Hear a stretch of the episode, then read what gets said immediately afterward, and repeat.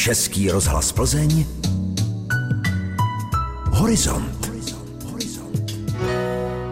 Příjemný podvečer, vážení a milí posluchači, vám přeje Petra Kosová. V dnešním horizontu zaskočíme do míst, kde dříve stávala osada Amerika. Dnes tam stojí nová socha Kurta Gebauera. Pak si budeme povídat s autorem knihy o malíři Jižního Plzeňska Josefu Matějkovi. Projdeme si výstavu o architektovi Janu Koulovi, autorovi z grafit na plzeňské radnici a pozveme vás na brigádu a na kulturní akci na hrad Opálka u Klatov. Literární rubrika Antikvariát má dnes v rukávu Josefa Váchala a máme pro vás tip na poslech četby povídky Alexe Koenigsmarka. Téma Jestli chcete, můžete v Plzni objevit Ameriku, tedy už neexistující osadu na Roudné. Je to místo, o které pečují místní dobrovolníci a spolek Pěstuj prostor. Upravili místo u pramenů, takže se tam dá posedět a uspořádat piknik. A od minulého víkendu tam navíc najdete připomínku bývalé osady Amerika od významného současného sochaře Kurta Gebauera. Ten byl přítomen při odhalení svého díla, stejně jako básnířka Hanna Gerzanicová, mladí pěvci a spousta místních. A já jsem tam taky byla a nejprve jsem spovídala lídra spolku Pěstuj prostor Marka Siváka. Od roku 2014 tady podporujeme aktivity roudeňáků, kteří mají k tomuto místu obrovský vztah, ať už to byl Míra Čížek, Sváťaček nebo Pavel Denk a další, tak postupně v různých letech zde byl zájem o tom toto místo rozvíjet a letos právě jsme dokončili projekt, který začal už v loňském roce a to je takzvaná připomínka osady Amerika, která stávala právě u pramenů na Roudné, částečně i na místě současné fakultní nemocnice Plzeň a ta osada svoji první ránu dostala za druhé světové války, kdy bohužel byla částečně vybombardována, ale ještě pořád pokračovala, fungovala dále až do konce 70. let, kdy právě během stavby fakultní nemocnice Plzeň tak byla schozena. Není divu, že potkáváme Kurta Gebauera u Kunčina pramene, protože se spolkem Pěstuj prostor vy už jste spolupracoval právě tady na území Plzně. Vedl jste studenty při jednom takovém speciálním projektu. Ano, to je už dva nebo tři roky, že asi čtyři guru jsme tam byli, že no a bylo 40 míst vybráno místními obyvateli a my jsme měli vybrat sedm z těch míst, které by stály za, za zušlechtění, že no tak když mě oslovili znova, tak jsem byl nadšen, že chtěli chtějí něco i na mě, protože tam jsem jenom hlídal ty projekty a tady přímo jsem projektoval. No a zároveň jsme to potom realizovali víc, než jsem tušil, že budu tahat kameny a tak, protože s těma lidma, dobrovolníkama jsou úžasní, že, ale nejsou to kameníci, že, no a byli velmi učenliví. Vy jste tak naznačil, že jste pracoval především s kamenem. Ten materiál jsme brali jednak ze skladu města, kde jsou vyhozené obrubníky a materiál, který už k ničemu nebyl, že no a potom tady Svatopluk Čech se jmenuje, to je tady místní hospodský, že který sbírá materiál, tak měl tam rozebraný most, který by jinak byl vyhozený, že tak ta žula z toho rozebraného mostu, ty bloky,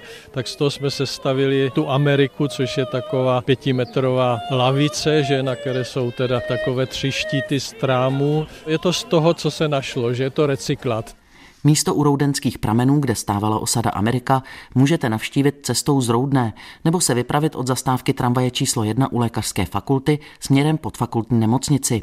A mimochodem existuje několik vysvětlení, proč se osadě říkalo Amerika. Prý pro její odlehlost od ostatní zástavby, nebo proto, že prý tam údajně bydlel navrátilec z Ameriky. Knižní novinky Život, dílo a filozofii malíře Josefa Matějky mapuje kniha, kterou nedávno vydal jeho vnuk Emil Koucký. Malíř převážně Jižního Plzeňska je dnes prakticky neznámý. Především kvůli komunistickému režimu, který preferoval nebo zavrhoval umělce všeho druhu. O malíři, který žil v letech 1881 až 1953, jsem si povídala právě s Emilem Kouckým a ten vyzdvihl práci plzeňského malíře a patriota Vladimíra Havlice, který se dílem Josefa Matějky zabýval. Havlic to tedy velice dobře vysvětluje a popisuje, že Matějka nebyl pouze regionální malíř. Právě v době působení v Plzni v těch 20. letech bylo období tzv. plzeňské secese. Reprezentanti byli právě Josef Matějka, Rudolf Jindřich a Vojtěch Šíp. A tehdy, tedy ta secesní tvorba jejich, byla velice významná, řadila se k tomu českému modernímu umění první poloviny 20. století. Takže Matějka byl regionální malíř až v tom závěru svého života, kdy maloval krajinu a kdy maloval lidi při práci. Jsou soubory maleb, krezeb, práce v lese, práce na poli, práce ve stodole. Vidíte, a i přes tohleto, že zachycoval v těch 50. letech toho dělního člověka, ho pořád řadilo naprogramovaně mezi neangažované umělce a byl, řekl bych, v autu. Malíř Josef Matějka působil od roku 1906 v Plzni jako pedagog. Vyučoval kreslení a modelování na reálném gymnáziu. Jeho žáky byli třeba Josef Skupa nebo Jiří Trnka. Dál pozdější profesor František Koliha nebo inženýr architekt Svatopluk Janke, Pavel Maur, pozdější zasloužilý umělec. To všechno byli jeho žáci a někteří z nich nechali po sobě vzpomínku. Například cituji v té knize vzpomínky Pavla Maura. Součástí knihy o Josefu Matějkovi je bohatá obrazová příloha a z ní je patrné, že se malíř věnoval několika výtvarným technikám. Matějka hledal styl vhodný pro to, co maloval protože obraz z pravidla nebýval jeho cíl, spíš cílem byla ta cesta, toho poznání a nalezení vhodného výtvarného projevu. Takže my tu nacházíme vedle klasických olejů spousty akvarelů, perokrezeb, kolorovaných perokrezeb, dřevoritů. Je tu i příklad suché jehly. Významnou součástí Matějkova života byla plzeňská stolní společnost MHA. Malíř se podílel na výzdobě její kmenové hospody u Fischerů. Ve svých kresbách a karikaturách také zachytil řadu významných hostů MHY a některé její členy. Třeba divadelníky Vendelína Budila, Vidru a Karena, připomíná Emil Koucký. Matějka napřed působil v takové pražské bohémě, která se scházela u Tomáše, nesla název Mahabharáta. A jsem přišel potom už do fungující společnosti a tady s ní žil. Přišla doba návratu Josefa Matějky do povědomí laické a odborné veřejnosti, především v regionu. Co si o tom myslí Emil Koucký? Josef Matějka byl publikován až posmrtně. Až začátkem 90. let byly první výstavy. Předtím se moje maminka snažila občas jednou v konventu v Plasích, jednou se podařilo dokonce při výročí 100 let narození Matějky udělat výstavu v galerii tady v Plzni. Ale jinak to byly takové menší jenom regionální výstavy, které Matějku občas jednou za deset let připomněly. Teď, řekl bych, je ta frekvence vyšší ale z těch pamětníků Matějky už zůstává velice málo lidí. Já mám skoro osmdesátku už, takže obávám se, že už moc výstav a moc zpublikování Matějkova díla nedosáhnu. Ale co je nesmírně zajímavé, a to možná bude taky jeden z bodů, který dovolí, abychom se k Matějkovi vrátili nejenom jako k umělci. Hejte, Matějka nechal v pozůstalosti po sobě přes 14 tisíc stran rukopisů a strojopisů filozofických úvah. Matějka přemýšlí o umění, o životě, o původu života a velice hluboce se zamýšlí nad vesmírem, prostorem a časem. Když uvažíte, že před stolety v roce 1917 je Matějkův pohled na vesmír jako na prázdno bez hmoty a to prázdno vybruje. Čili vlastně je to velice blízké názorům, které nedlouho předtím publikovali Albert Einstein a Niels Bohr. Hleďte, ještě velká část nás dnes se zdráhá přijmout představu, že vesmír je nehmotný. Tady v té knize jsem vložil pár odstavců těchto těch Matíkovo, řekl bych, zcela novátorských představ. Je tedy v úvaze také samostatná publikace, která by se týkala filozofických úvah Josefa Matějky? To by si zasloužila, ale kdo to zvládne? Představte si 18 000 stran. Jediný, kdo to prolistoval alespoň, byl akademický máč Vladimír Havlic který alespoň to prolistoval a zapsal jako vodítko, co v kterém tom svazku je, kde jsou přírodní vědy, kde je sociologie, kde vývoj umění, vývoj barev. Tohle to všechno se snaží Matějka v těch svých spisech zachytit. Já až ucítím už svůj závěr, tak to předám muzeu Bloickému a snad se najde v budoucnosti někdo, kdo bude mít čas a energii to projít. Doufá Emil Koucký, autor knihy Josef Matějka 1881 až 1953. Publikace je k mání v Muzeu Jižního Plzeňska v Blovicích. Muzeum. Dokonce i Plzeňská radnice zapůjčila exponáty na novou výstavu v Západočeském muzeu v Plzni. Má název Jan Koula, Vlastimil a novorenesančník, 100 let od úmrtí. Expozicí mě nejprve provedl jeden z autorů Jan Mergl.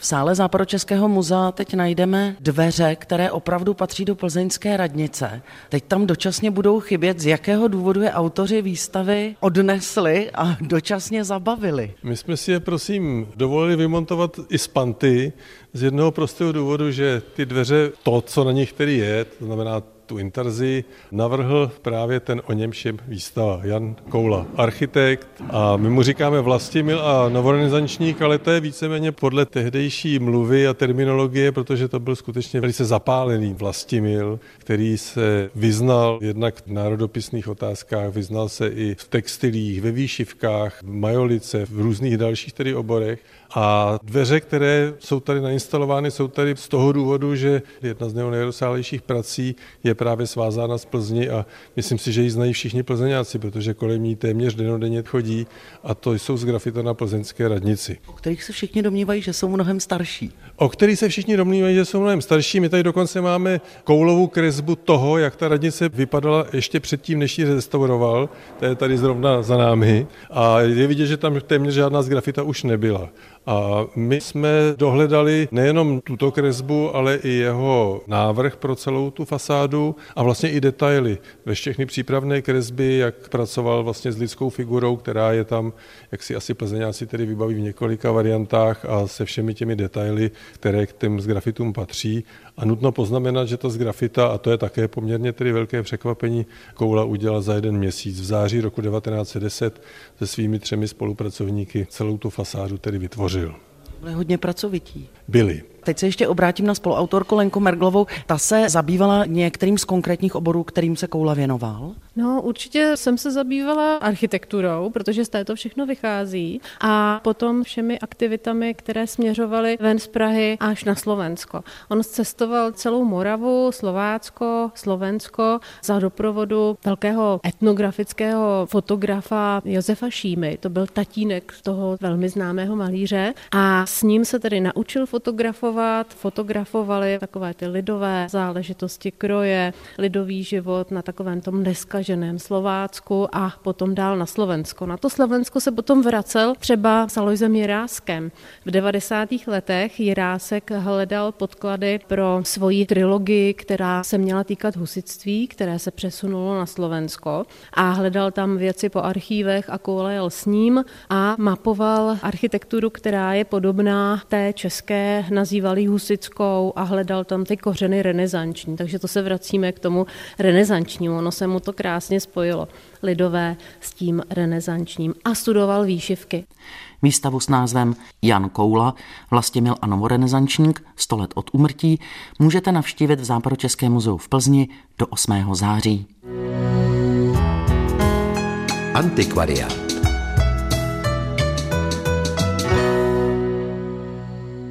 Za zcela ojedinělé vyznání české krajině a Šumavě zvlášť můžeme považovat dílo dřevorytce, mystika a spisovatele Josefa Váchala, který má silné vazby na náš region. Narodil se v Milavčích u Domažlic a často se na západ Čech vydával při svých toulkách. Ať už za přítelem malířem Josefem Hodkem, farářem z Františkem Kašparem nebo do okolí Olšan, odkud pocházela Váchalova první žena. Nejčastěji však Váchalovi kroky u nás mířily na Šumavu, Roku 1931 vydal své velké dílo Šumava umírající a romantická. Váchal vnímá krajinu jako úžaslý pozorovatel v pokoře před její mystickou krásou. Z knihy přečte ukázku Jiří Samek.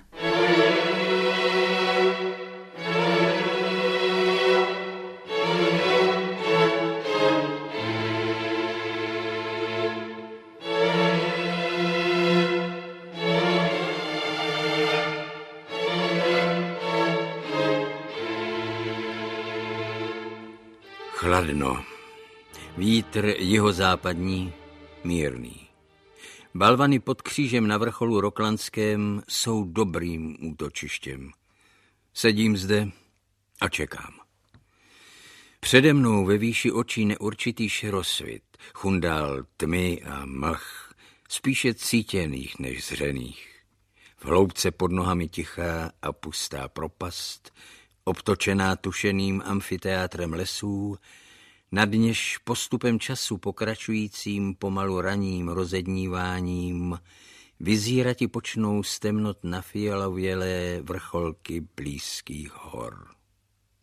Občas vítr rozechvívá v největší blízkosti temné voje zakrslíku smrčin a dle jemných šelestů soudě i ony v hlubinách nížin pode mnou.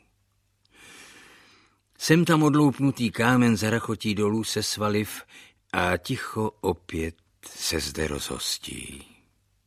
Zdá se mi, že počínám rozeznávati, kde obzor od nebe se dělí a kde boubín s místy za nimiž slunce vyjítí má. Než východ dosud zastřen jemnými parami. Těžkými jsou mlhami dole v hlubinách lesů, kde snivé, mlčící smrky v zadumání stojí. Ještě žádný náznak určitého barevného tónu se neukazuje a z šera jiný valér vynoří oko upoutávající a rušící tiché pozorování. Stojím zde nehybně v očekávání, spjat s nesmírností panoramatu, čekajícího své osvětlení. Stál bych tu ne nepodoben jedincům stromu sem do výše se vyšplhavších dále. Nebýti obvykle zde předjícní zimy a chladu s raním vlhkem spojené. Chladu příznačného těmto končinám a výškám, působícího právě v těchto hodinách na rozhraní noci a dne, pozvolné tlení skal a jejich znenadálé rozpadávání. Však již po nebi mátožné šero se rozlévá. Z popředí vystupují jak těla příšer, pahrbky a vyvýšeniny, záclonou temnou ledu pokryté. Bledý jas zalévá prostor přede mnou a vlevo od boubína jasní se na stemnělém ještě nebi veliký průlom, naplněný blankitem nejjasnějších škál. Rychle se rozednívá. Bezvládně klesá tma se skrání hor stále níže a níže, doleji do prohlubní. Náhlý ostrý svit vbodne se mi vzrak a paprsek prudký v intenzitě své zažehne nad hvozdy lačně jeho příchod čekajícími vznešenou píseň dne. Slunce vyšlo. Purpurový ovál, nikoli v koule, neboť neviditelná oblaka slunce splošťují. Klam tento potrvá ještě notnou chvíli. Není barvy, tónu a valéru, jež by chyběla v sousedství tohoto zázraku. Zdá se, jako by den sebral veškerou zášť svojí a ubíjeti se jal všemožnými zbraněmi světel, zbývající temnotu noční.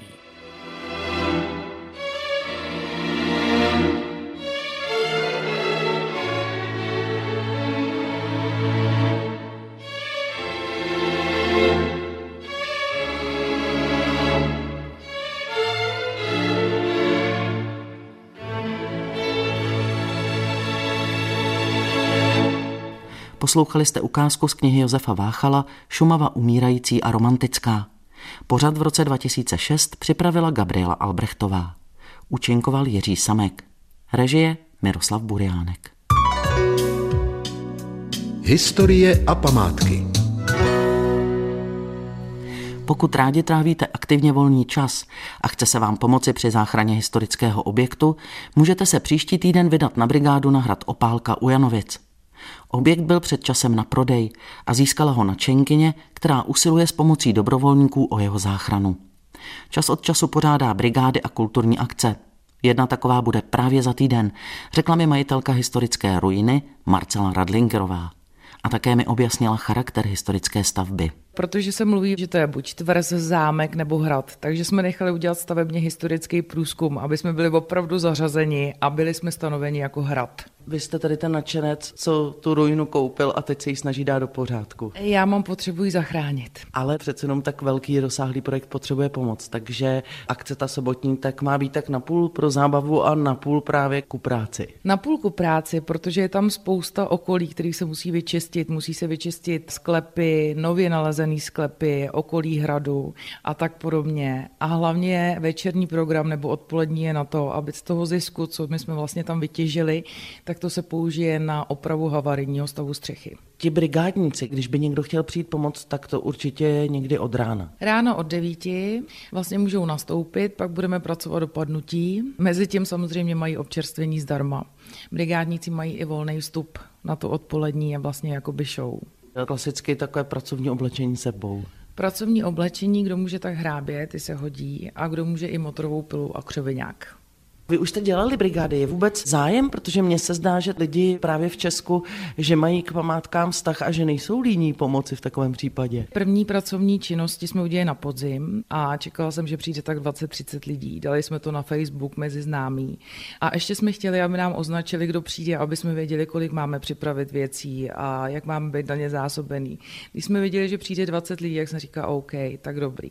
A najednou se otevřely dveře a vtrhlo 100 lidí, kterých jsem v životě neviděla z okolí a začali makat a atmosféra byla úplně úžasná. To je ten bonus pro ty brigádníky, atmosféra. Atmosféra je tam nekonečná tom programu, kdo tam bude vystupovat? Je to spíše odpolední a večerní program, takže to asi úplně nebude pro rodiny s dětmi, je to spíš tak, aby si parta vyrazila za zábavou. Já si myslím, že hlavně parta, protože jsme povolili stanování v celém areálu a každý bude chtít popít, takže aby tam mohli i zůstat. Jinak tam budou rytíři, kteří nám přispějou tím, že přijdou dobrovolně, dobročinně dvě hodiny nám tam dělat vystoupení. Bude tam pan inženýr Anderle, který tam dělal i stavebně historický průzkum a bude mluvit o historii pivovarní výtvarnictví, protože je na to odborník. Pak tam bude kapela folkroková zrcadla, kterou samozřejmě teda už musíme najmout a ohnivý show bude na závěr úplně špičkový. Co vy vlastně máte v plánu? Asi ten projekt na opravu takhle rozsáhlého objektu, to bude asi dlouhodobá záležitost. A teď je možné už, aby byl občas přístupný třeba v sezóně? Já počítám, že třeba v létě už bychom zpřístupnili všechny sklepy, i ty nově nalezený, které jsme našli. A udělali bychom pár stezek. Bohužel hrad je v takovém stavu, že máme strach tam kohokoliv pustit, protože tam hrozí zřícení. Ale myslím si, že každý rok přidáme kousek něčeho nového. Měl by tam být vlastně opravený pivovar, lihovar, středověká kovárna, je tam léčnice, teď připravujeme i kolbiště na rytířský souboje, který bychom tam tak taky občas chtěli dělat a hrad vlastně musíme hlavně zabezpečit střechu. My se teď díváme na plakát a na tom plakátě vypadá, jako kdyby hrad žádné opravy nepotřeboval. Takhle by měl hrad vypadat, až se nám ho podaří opravit. Co by tam potom mělo být? Vinárny a kavárny, restaurace by měly být v tom poplužním dvoře okolo. Hrad by měl být vlastně opravdu středověký a měli bychom tam ukazovat na Vánoce a na Velikonoce. Hlavně bych chtěla se zaměřit na křesťanské svátky, protože když se zeptám dětí, proč jsou Vánoce a proč Velikonoce, tak 80% dětí mi řekne, že ani neví proč. V areálu je kaple svatýAny, a pak bychom se chtěli zaměřit i na židovskou stezku, protože kousek od toho vlastně stojí jeden z nejstarších židovských hřbitovů, který taky patřili vlastně k opálce. Jenom si ještě připomeňme, kde opálka vlastně je. Opálka leží vzdušnou čarou, bych řekla, tak dva kilometry od Klenový. Vlastně se dívají z oken opálka na Klenovou a Klenová na opálku. Je to za Janovicema, od boči doleva a dva kilometry. Tam někde je parkoviště a potom pěšky do kopce, jak si tak představujeme? Parkoviště momentálně máme jenom na poli, protože okolo není moc místa a dostanete se na to během 200 metrů. Na záchraně hradu Opálka se můžete podílet příští sobotu 18. května. Práce začínají v 9 hodin dopoledne. Pokud chcete přispět na zabezpečení střechy, můžete si koupit lístek na akci, která začíná v 17 hodin a hodinu před půlnocí je uzavře ohňová show. Tip horizontu.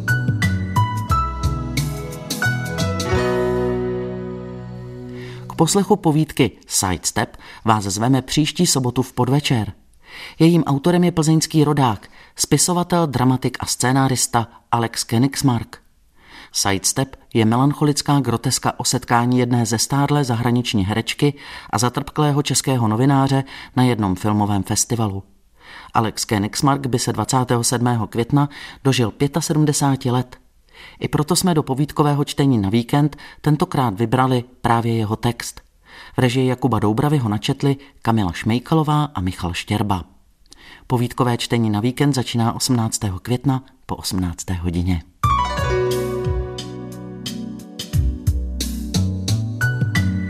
A to je vše. Dnešní horizont je u konce. Záznam tohoto pořadu si můžete poslechnout také na našich internetových stránkách plzen.rozhlas.cz v audioarchivu. A pokud nám budete chtít napsat třeba nějaký zajímavý námět z kulturní oblasti, pište na adresu kulturazavináčpl.rozhlas.cz. A nezapomeňte si nás naladit příští týden. Po 18. hodině na vás čeká Sidestep. A brzy naslyšenou se těší Petra Kosová.